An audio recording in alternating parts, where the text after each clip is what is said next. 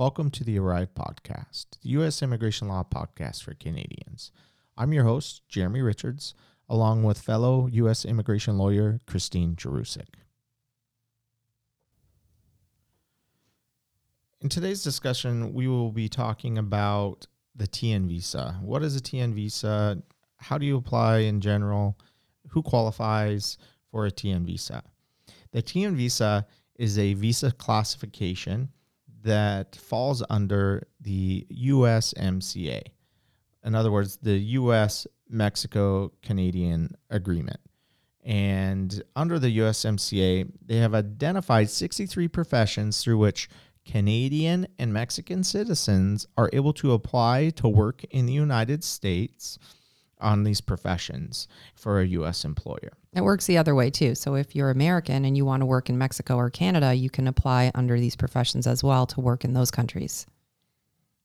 Yes. And we specifically deal with Canadians and Mexicans coming into the United States and helping them work and live in the United States. And in order to do that, you need to be able to look at that professions list and be able to determine whether or not the profession that you are in is a profession that qualifies for a TN visa, whether or not you have the proper qualifications for that visa, and that you meet the requirements in general in order to obtain a TN visa to work in the United States. And on its face, it looks really simple. If you go to CBP website, for example, it says if you want to apply for a TN visa, show up at the border, show you're a Canadian or a Mexican, show, show your job offer, show your job offer, and you're good to go not quite as simple as it. I mean, even if you read the USMCA, it looks pretty straightforward. They have a list of occupations on one side, a list of qualifications on the other.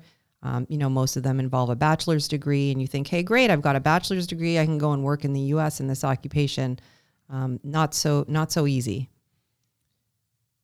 And a job offer, a simple job offer, typically doesn't re- contain the information that is required for an officer reviewing that, whether it's at the consulate, if you're a Mexican citizen, or at a port of entry, if you're a Canadian citizen, to be able to review that and determine whether or not you qualify for the TN profession that you're applying under.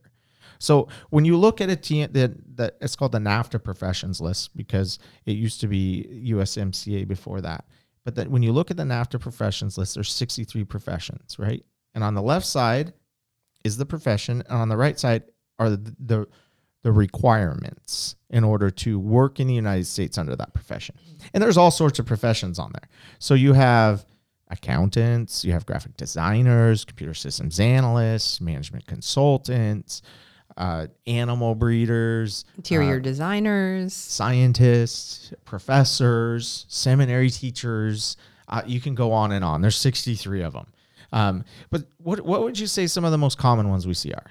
Oh, definitely management consultant is a very common occupation. Um, Whether or not they actually they are, are legit management is another story. Right. Right. Um, Everyone wants to be a management consultant. Why? And this goes back to the list because they look at the list, their profession isn't listed, or they look at the list and they don't have the qualifications for the profession. Or they have a job offer as a manager and they think, well, manager, management consultant, that sounds about right. So I think that works for me.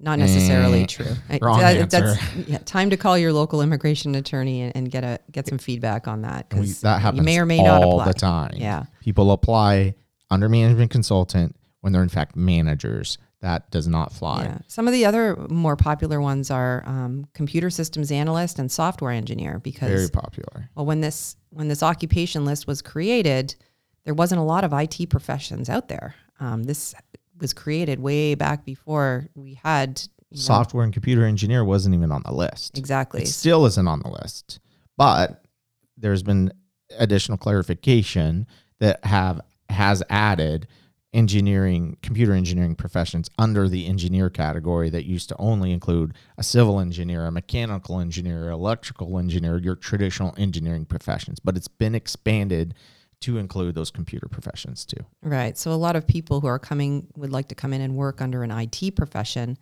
Um, need to fit themselves somehow neatly under one of those two occupations, which can be, you know, a little difficult sometimes because not everybody is a computer systems analyst or a software engineer. So you you may not qualify for a TN in an IT profession if you if you if you don't meet those requirements. Yeah, and the presentation of it too, right? It may qualify, but you're presenting it. You're not presenting it properly. Right. I had someone who called me. They were denied at the border, and they had their their job offer with them, which called them a computer systems analyst, and then in brackets a software engineer.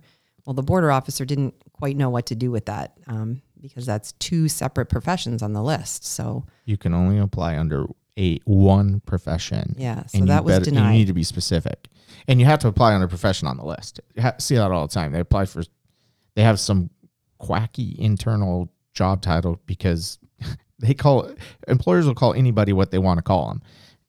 It may not match up with the profession that's listed, so an officer may have a hard time identifying. Well, where does this fall? What profession are you actually applying under? Because this is not a profession under the USMCA. So that's important too. So some other some other very common professions. I think we hit it: management consultants, computer systems analysts, computer engineers, um, engineers in general, other mechanical engineers, industrial engineers. Yep. Engineering technicians, and Mm-hmm. technologists. We see a lot of those too, and those ones can be can be rather complicated in order to do properly. If you just show up with a job offer letter with that one, you're in, in a lot of trouble because that actually requires additional documentation that that it doesn't state when you look at the the CBP instructions how to apply for that.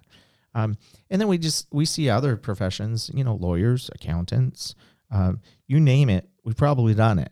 Um, and some of them we do Ar- weekly. architects. Architects, a lot of professions. So if you have a question as to whether or not your profession's on the list, you simply look up the USMCA professions list and you'll be able to see the 63 professions that are listed.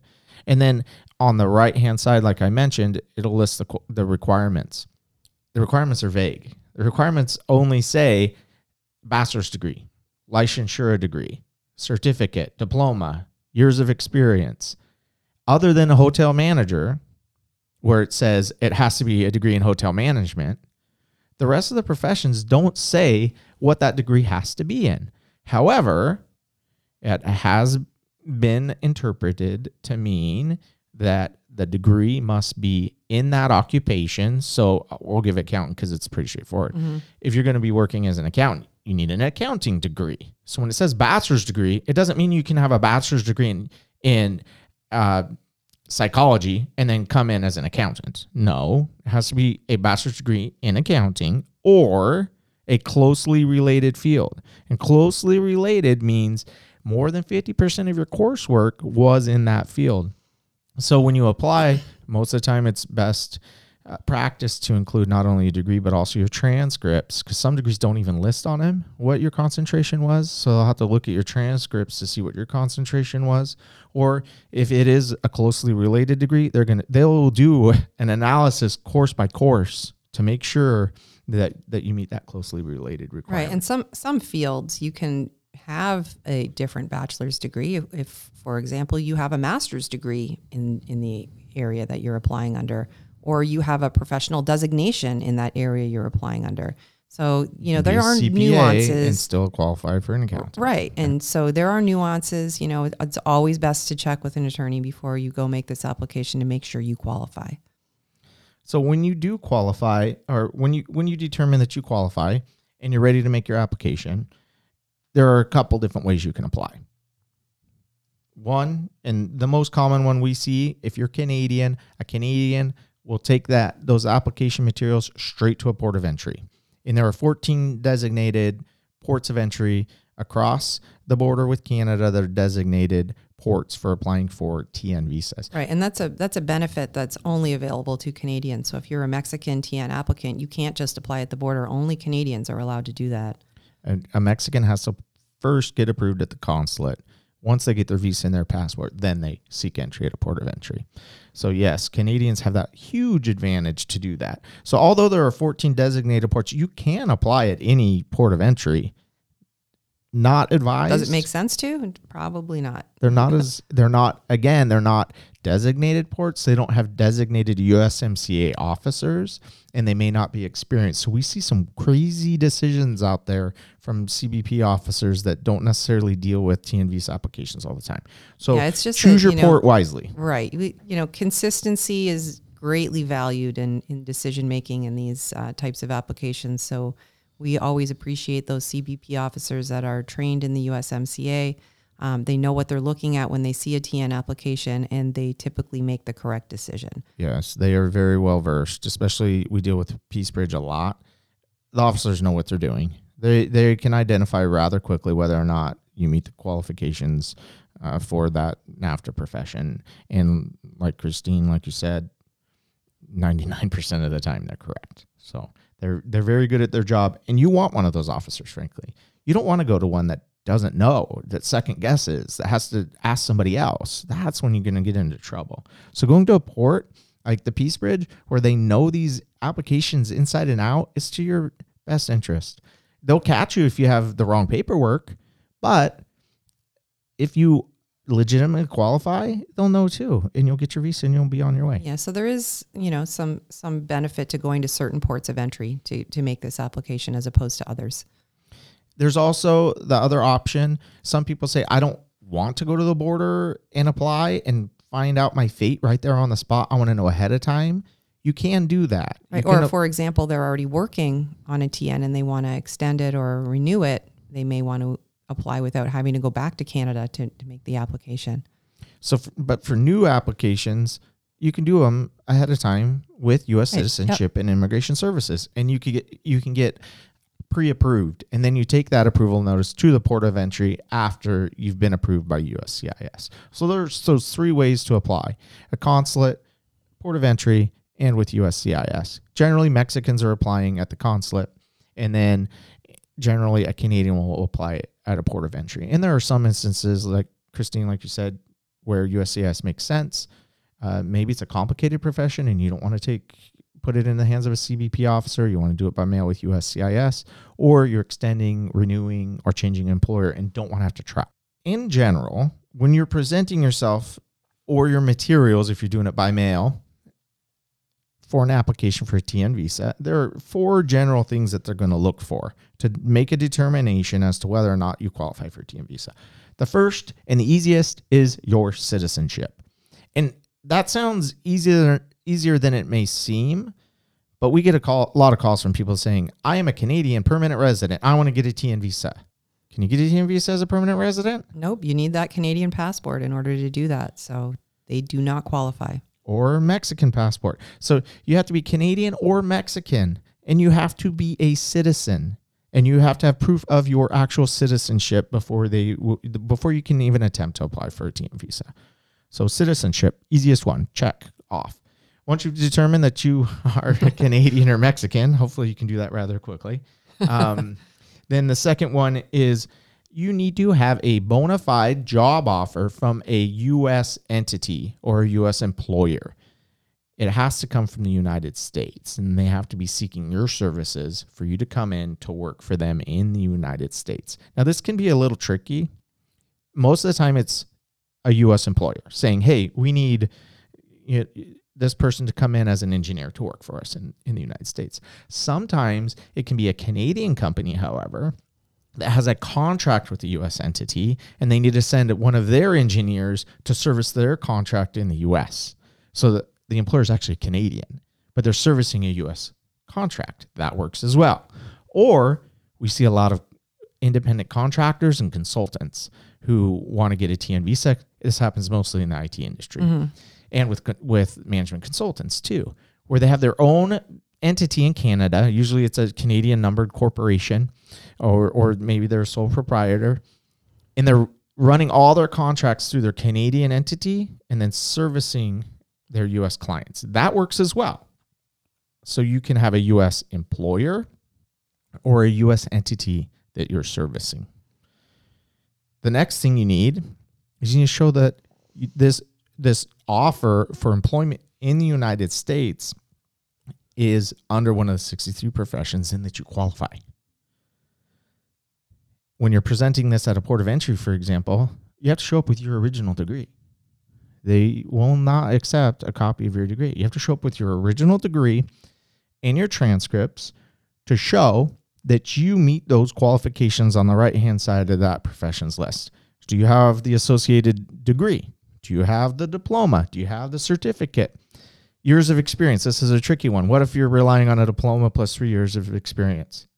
You need your former employer letters in order to prove that experience. What about my resume? Resumes are self serving, so they may not consider that to be evidence of your experience. I can say I did whatever I want on a resume, and people often embellish on resumes, and they are not evidence exactly. They're self serving. You can't point to them to your LinkedIn account either, or whatever it might be to show your. You can't go to a third party source to prove your experience. It must come from the direct source. So, your diploma from the institution that issued the diploma. If it's experience, it must be from your former employer saying, so and so worked for me in the capacity of a computer systems analyst from December 1st, 2010 to January 1st, 2020, and did these following duties for me on a full time basis. On their letterhead, signed by them. Proof of experience. That will be accepted. So you need to show you qualify. After you, you've shown that you're Canadian or Mexican, you have this job offer for a profession under the professions list with a U.S. entity or U.S. employer. You've you've presented you that you qualify, and the last thing that's usually an afterthought and, and typically doesn't come up unless there's something in your history or something that you say that brings makes it an issue is you have to show that you're a non-immigrant. Right, that you're intending to come and work temporarily in the United States and return return to your home country when your occupation or your job's over. That's that's what we mean by non-immigrant, meaning you're not planning on applying for permanent residence while you're in the United States. Correct. Because a TN is a non-immigrant visa. Which means you need to maintain your ties to your home country and maintain the intent to return when you're done. Uh, can you go from a TN visa to a green card? Absolutely. Yes, you can. It has to be done carefully. You need you need to do it within the law, but the law does allow a TN visa holder, if done correctly, to transition from a TN visa to a green card, either through marriage to a U.S. citizen or a U.S. citizen immediate family member, or through employment as well. And the thing that we run into a lot of we get these questions: Can I go from a TN visa to a green card? Everyone thinks you have to be on an H-1B which is not true. Even though an H 1B has dual intent, which means you can immigrate while on uh, an H 1B visa, the same process to go from an H 1B to a green card is the process that a TN visa, TN visa holder uses to go to a green card. Same exact process. There's a little, there's a nuance in there that you have to be careful of for non-immigrant, but it's the same exact process. Same exact process for a TN visa holder and an H-1B visa holder. So in general, that that is what the TN visa is. A TN visa is for Canadians and Mexicans that want to work in the United States under one of these 63 professions. And it can be deceiving as to how easy it is to obtain a TN visa. So it's it's important that you understand what you're doing before you apply at a port of entry. Well, there's one more thing we didn't talk about. You know, who can you work for while you're on a TN? Um, who who are you allowed to come in and work for? Can you start your own business? Can you get a side hustle? What are you allowed to do? You are not allowed to be self employed on a TN visa. So you cannot come in the United States and open an entity in the United States and work for yourself. So self employment is not allowed on a TN visa. Right. And a TN visa is employer specific. So you are only authorized to work for the employer that is listed on that TN visa. Can you have multiple TN visas? Sure, you can. But you need to get a TN visa for each entity or employer you're servicing. We see this a lot with IT professions oh, yeah, or consultants. consultants. Yeah, they have a lot of uh, contracts in the U.S. They'll need a separate TN for each contract, um, which can be, uh, you know. I've had clients with ten plus TNs in their in their passport at one time, right. which is a lot. Yeah, but you have to if you're coming down and you're servicing a client, they're paying you to be down here and you're providing that service, then you need a TN for each of them. And if you change employers, You have to get that approved before you can start working for the new employer. And sometimes, depending on the volume of work, if you're a consultant, the TN visa may be a transition visa to go to another visa, like an E visa, an E1 visa later on. But if you are working in the US, that TN visa is specifically tied to a single employer, and you need one for each employer. Yeah, so as you can see, there's a lot of uh, details and nuances involved with this type of application. Um, you know, it always makes sense to, to consult with an attorney before you make an application. Um, some employers will have their own attorney that they'll work with uh, to to make an application for you on A your behalf. attorney. Uh, either you know their general counsel, or they may have specific immigration counsel, or they may have a corporate attorney that they consult with on immigration matters. Um, just be careful if that happens. You know, we've seen a lot of denials happen where the attorney that prepared the paperwork for the applicant um, is, you know, they do they don't do a great job and it's deficient and Well, they don't work with Canadians and they don't work with the USMCA, so they're not they they're not aware of um, a lot of the nuances that go along with this. Just this last week, I had somebody who contacted me. They've been using the same attorney for a long time, do a lot of L's and and H1Bs, which are more common, and they do TNs with this uh, attorney too. But they sent their employee to a port of entry here in Buffalo, not aware that there's new procedures that you're supposed to schedule an appointment ahead of time when you come to the port of Buffalo. And this individual also had an immigration history that wasn't vetted properly before they showed up at the, the port. And the individual was turned away. They weren't denied, but they were turned away for insufficient documentation and to resolve some some issues with the application. But the applicant, the individual, the employee was frustrated as well because they showed up at the port and the officer was like, What are you doing here? He said, Well, I'm applying for a TN visa. You don't have an appointment. Why didn't you schedule an appointment ahead of time? Oh, I was never told I was supposed to schedule an appointment ahead of time. Well, yeah, you you do. So things like that, that if you're not practicing on a regular basis, Yeah, even some very know. basic things like uh, like scheduling an appointment can be overseen if, if you're not doing TNs regularly. or you need Form I 129 at the border, which is a form that's used by mail. They'll send people with that. Or they'll Or- say you have to set up a consular appointment first and bring a DS 160. right. It's it's always crazy. best to consult with an attorney, even if so. Even if your employer does have an attorney preparing your paperwork and preparing you for your interview, it may make sense to contact someone who specifically works with TNs on a regular basis, just to make sure that everything is good for your application um, and have it vetted beforehand, so that you don't have um, a, situation where you're denied or refused entry. Um, complicating matters, and then you wouldn't be able to start your job on time, which can be a hassle. and another thing we see often is we make this process very easy for our clients because we do it all the time. We know what to look for, we know how to prepare people. They get approved or they've been approved before. So they assume I've had a TN visa before. I'm just going to show up at the port of entry and I'm going to get a new one. Not so fast. They will critique, review, and dig into that application just as if you've never had a TN visa ever before. So it's very important that every time you apply, you make sure that documentation is correct. Just the other day, I got a phone call from a gentleman who I had prepared a TN application package for a year ago. Um, it was a one year approval, and he decided he was going to go back by himself and apply with a new employer now. He got a new job. But he was just going to use all the materials that we prepared for him last time and say the same good things that he had said last time. This gentleman had uh, a salary that was kind of on the lower spectrum for his occupation. Um, and last time when he applied, I specifically told him, you know, you may have to explain this to the officer. Um, just be sure to help them understand that you are just fresh out of school. This is your first job. You know, you're taking it for the experience, not for the for the money. And that you know you hope that your salary is going to grow over the year, and then next year when you come back, you'll be at a higher salary. Well, this new position he took was actually at a lower salary. Um, and when he went back, he tried to say the same thing to the officer, and they said, "You said this last time." Um, you know, you've got one year of experience behind you. you. This doesn't look like a professional level occupation.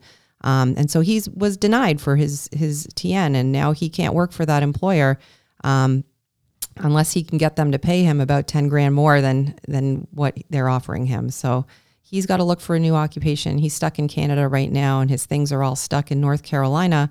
and he can't get down there to get them until he gets a properly prepared application package and an employer that's willing to pay him at the proper rate. So it just doesn't make sense to think that you're going to be able to apply again with the same materials or the same advice you had last time. A lot of times you can shoot yourself in the foot by doing that. Yeah, and it's a simple conversation with us most of the time to determine whether or not you qualify and have the correct materials. Um, and it's best to to again work with somebody who's experienced with USMCA, the experience with TN visas, and can give you proper advice when you when you're applying for a TN visa. Thank you for joining us for today's episode of the Arrive podcast. If you haven't already, please subscribe wherever you listen to your favorite podcasts. Give us a five star rating and join us next time as we continue to discuss U.S. immigration law topics. Thank you for listening and have a great day.